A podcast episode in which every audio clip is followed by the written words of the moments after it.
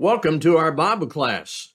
This time we're in 1 Timothy chapter 3, verses 8 through 13. It will be good for you to have your Bible open to that place. 1 Timothy 3, verses 8 through 13.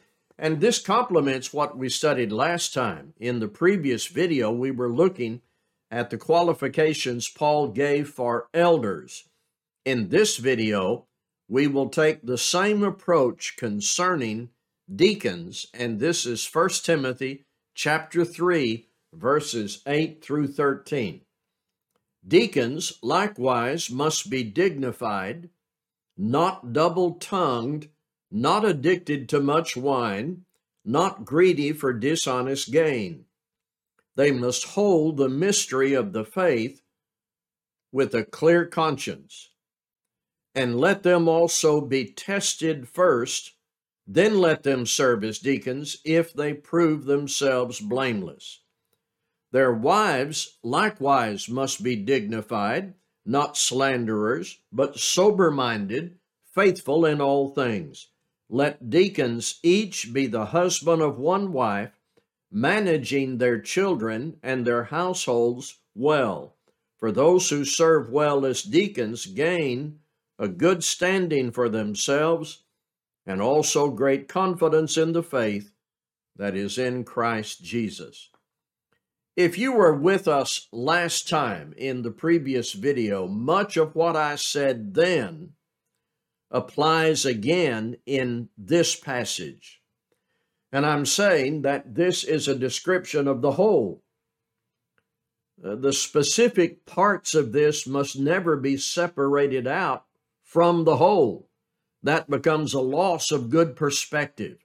The whole is a description of good character that suits a man for specific work. We want this study, like the last one, to be centered in the text.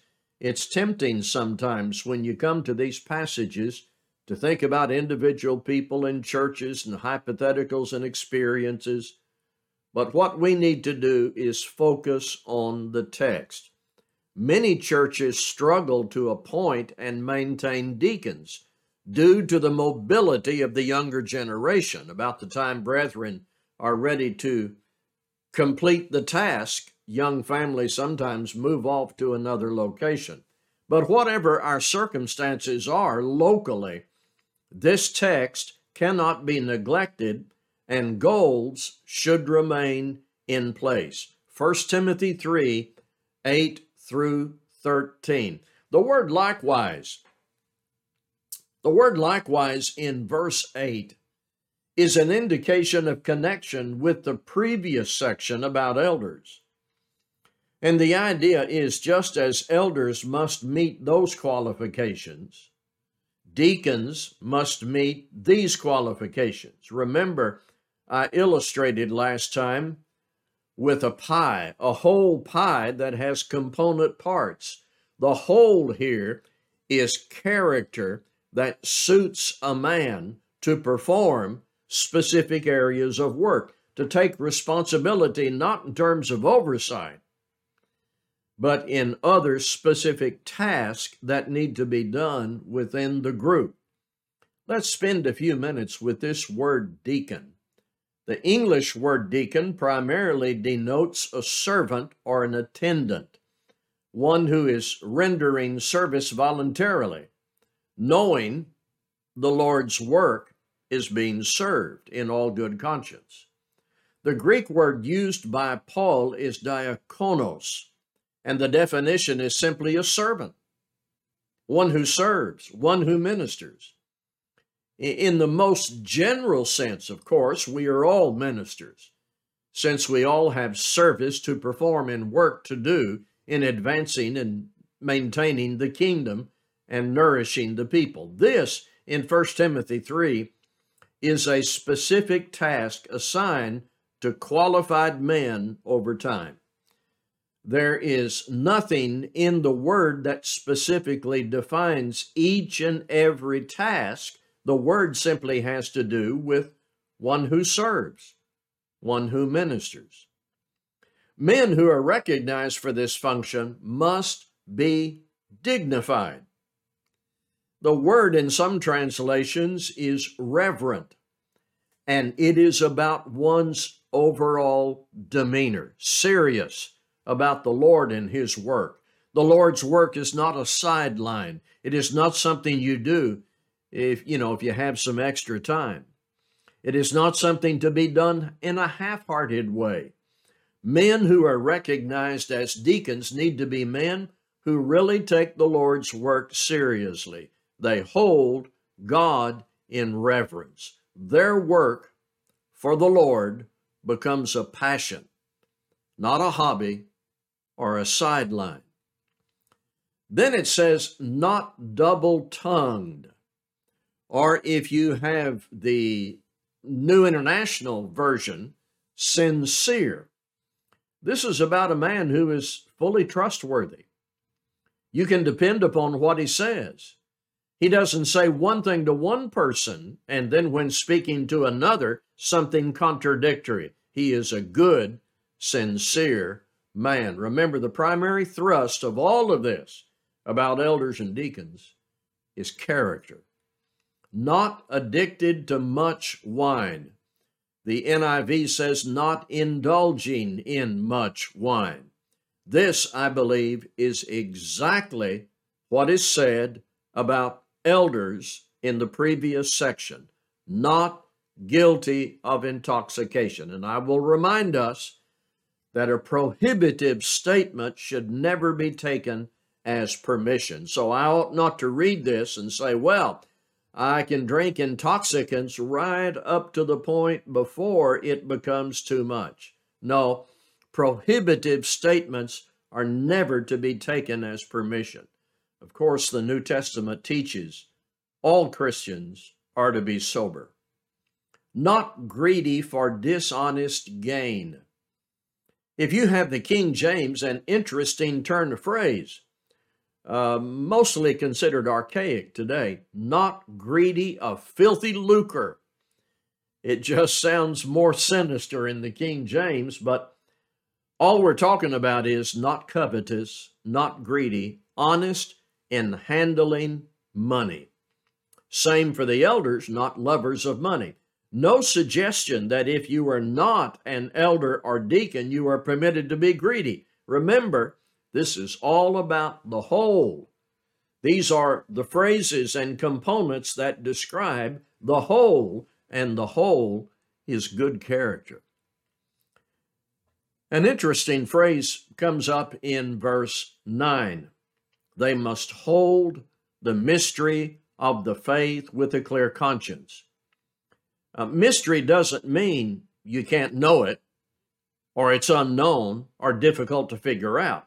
In the New Testament, the word mystery has a very specific connotation. It means that which was hidden but has now been fully revealed.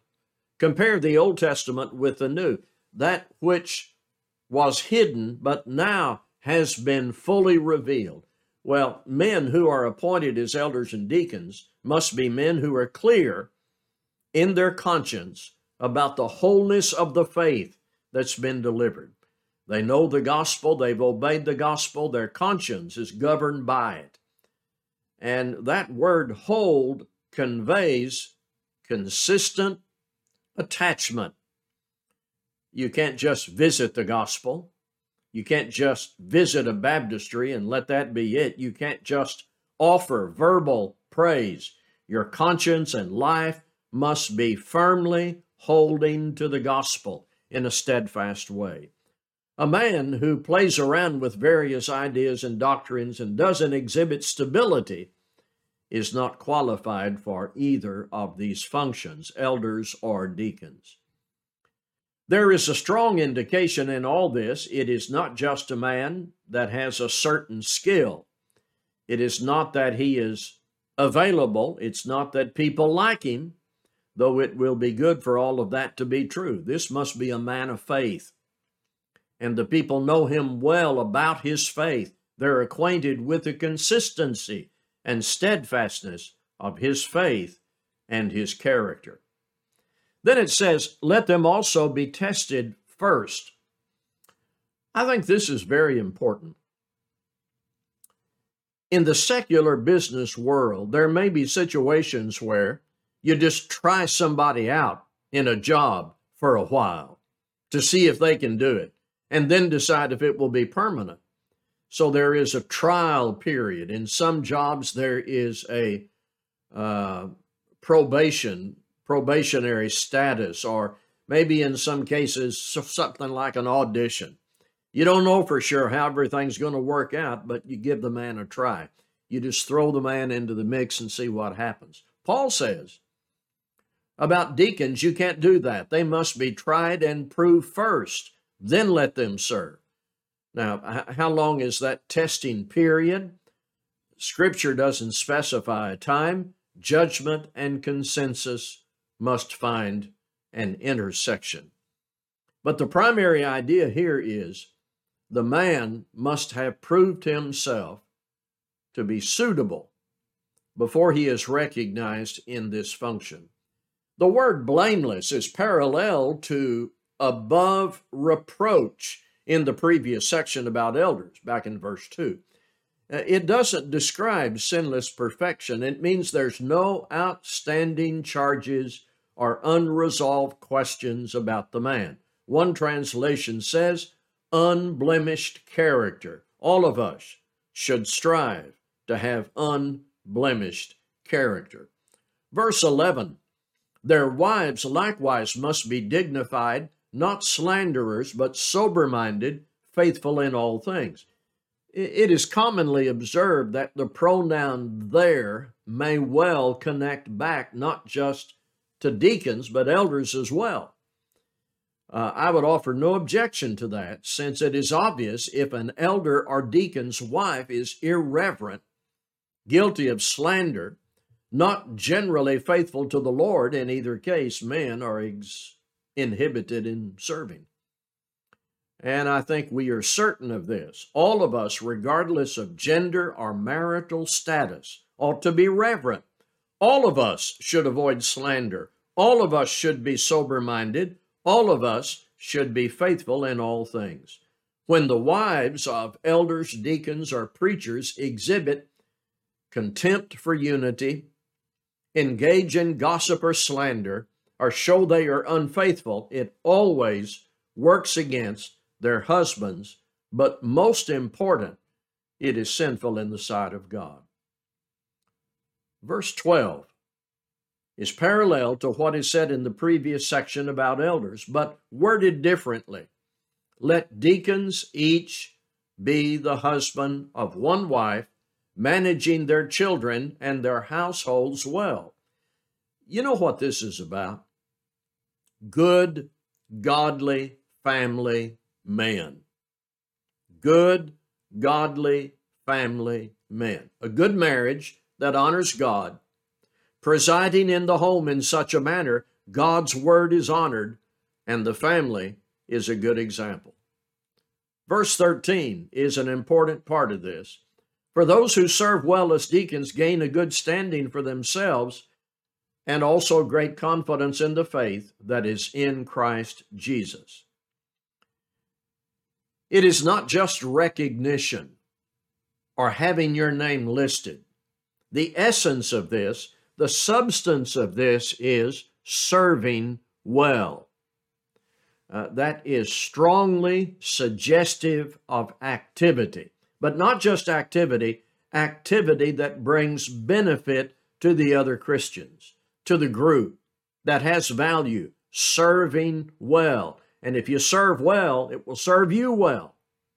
That's the idea in verse 13. If you serve well in the Lord's kingdom, serve well, equipping and helping the Lord's people and the Lord's work, it will serve you well. So a principle comes up here. When a man serves to his best capacity, when any of us do whatever we can consistently and in keeping with Scripture, God is glorified, people are benefited, but we benefit. Now, if you never serve as an elder, deacon, or evangelist, the principle that comes off the page here is serving well and benefiting from serving well. The man in this context who serves well gains a good standing. He enjoys great confidence in the faith that is in Christ Jesus. That's our study of deacons in 1 Timothy 3 8 to 13. A few final remarks. I want us to just think about this. There is no evidence of lots of controversy or conflict about appointing elders and deacons in the first century. We know there were elders in many churches. Acts 14 23. Elders in the church at Ephesus, where Timothy worked. Philippians 1 verse 1 mentions elders. Titus was told to appoint elders. Uh, there seems to be more of a tendency toward controversy about elders and deacons today than was evidenced in New Testament times. I also want to mention that these are divinely established criteria, so we cannot settle for less or demand more. And all of these about elders and deacons are about character in its wholeness, godly character. Men should not just do something because they want to be appointed to an office or function.